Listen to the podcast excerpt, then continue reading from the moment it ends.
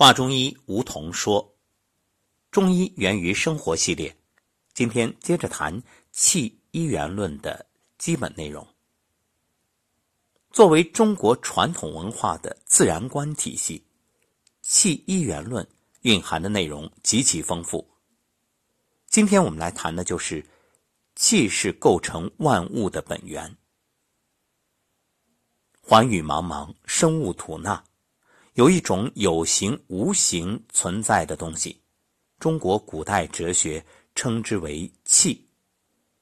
在中国传统哲学中，宇宙又称为天地、天下、太虚、寰宇、乾坤、宇空等等。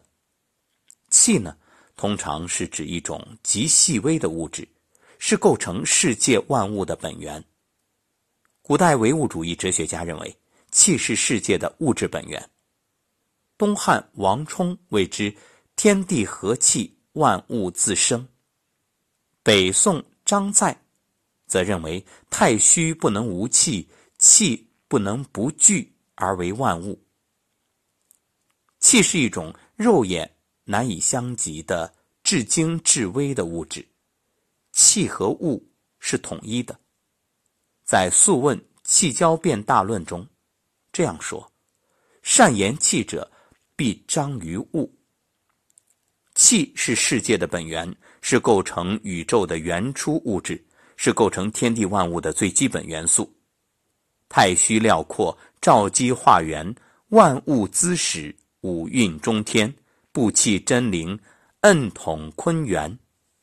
九星玄朗，七曜周旋，曰阴曰阳，曰柔曰刚，悠显继位，寒暑持张。生生化化，品物闲章。《黄帝内经》称宇宙为太虚，在广阔无垠的宇宙虚空中，充满着无穷无尽、具有生化能力的元气。所谓元气，就是具有本源意义之气。元气敷布宇空，统摄大地。天道以滋始，地道以滋生，一切有形之体皆赖元气生化。而生成，元气是宇宙的始基，是世界万物的渊源和归宿。气是构成宇宙的本始物质，气本为一，分为阴阳。气是阴阳二气的矛盾统一体，清阳为天，浊阴为地。地气上为云，天气下为雨。雨出地气，云出天气。天气是自然界的清阳之气。地气是自然界的浊阴之气，阴气浊重降而凝聚成为有形的物体，构成了五彩缤纷的大地；阳气轻轻升而化散为无形的太虚，形成了苍茫的天宇。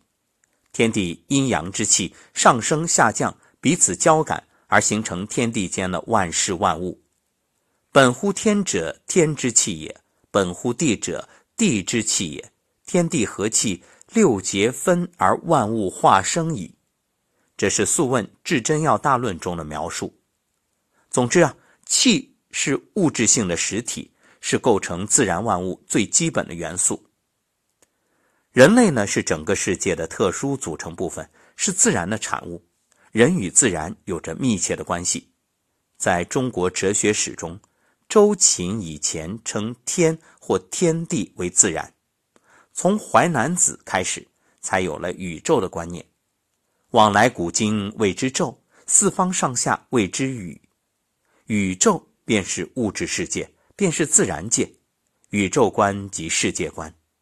天人关系问题是中国古代哲学，特别是《内经》时代哲学领域激烈争论的重大问题之一。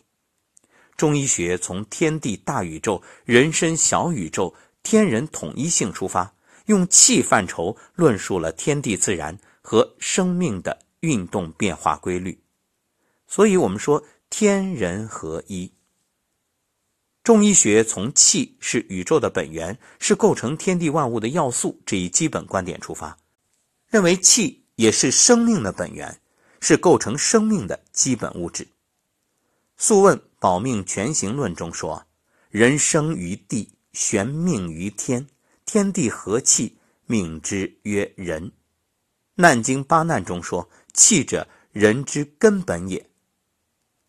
人类伊始气化之也，两间，也就是天地之间，既有人类，先由气化，继而形化，父精母血，子滋孙生。人体是一个不断发生着升降出入的气化作用的机体。人的生长壮老矣，健康与疾病皆本于气，故曰：人之生死全赖乎气。气聚则生，气壮则康，气衰则弱，气散则死。气是氤氲运动、至精至微的物质，是构成人体和维持人体生命活动最基本的物质。这种气相对于天地之气而言，是人体之气，故又称人气。人类只要认识人气的运动变化规律，就能够认识生命的运动规律。故曰：通于人气之变化者，人是也。血、精、津液等也是生命的基本物质，但它们皆由气所化生，故称气是构成人体和维持人体生命活动最基本的物质。人之有生，一气而已。气已成性，而内焉。则为人之心，外焉则为人之体。体者气之充，而心者气之灵。人的形体和人的思想精神都是气的产物，所以我们说身与心一定要合一，因为身心本来就是一体的，它是相辅相成、互为根本。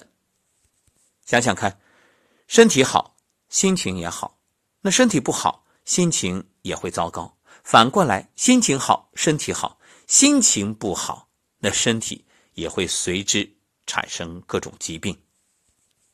中医学在古代哲学气论的基础上，从生命科学的角度认为，人之生死由乎气，为气以成形，气聚则形存，气散则形亡。所以我们说，人咽气了，那肯定就是没命了。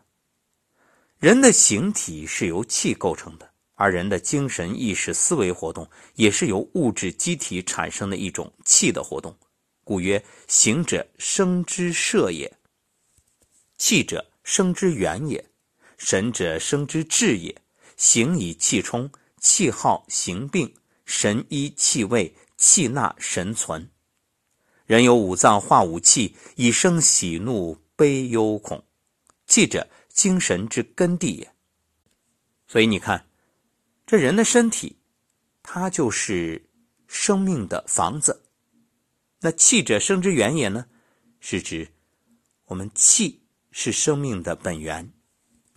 总而言之，气是连续性的一般物质存在，充塞于整个宇宙，是构成世界的本源，是世界统一性的物质基础。气是构成万物最基本的物质要素。万物是气可以感知的有形存在形式，气规定万物的本质，气的内涵揭示了气的物质性和普遍性、无限性和永恒性。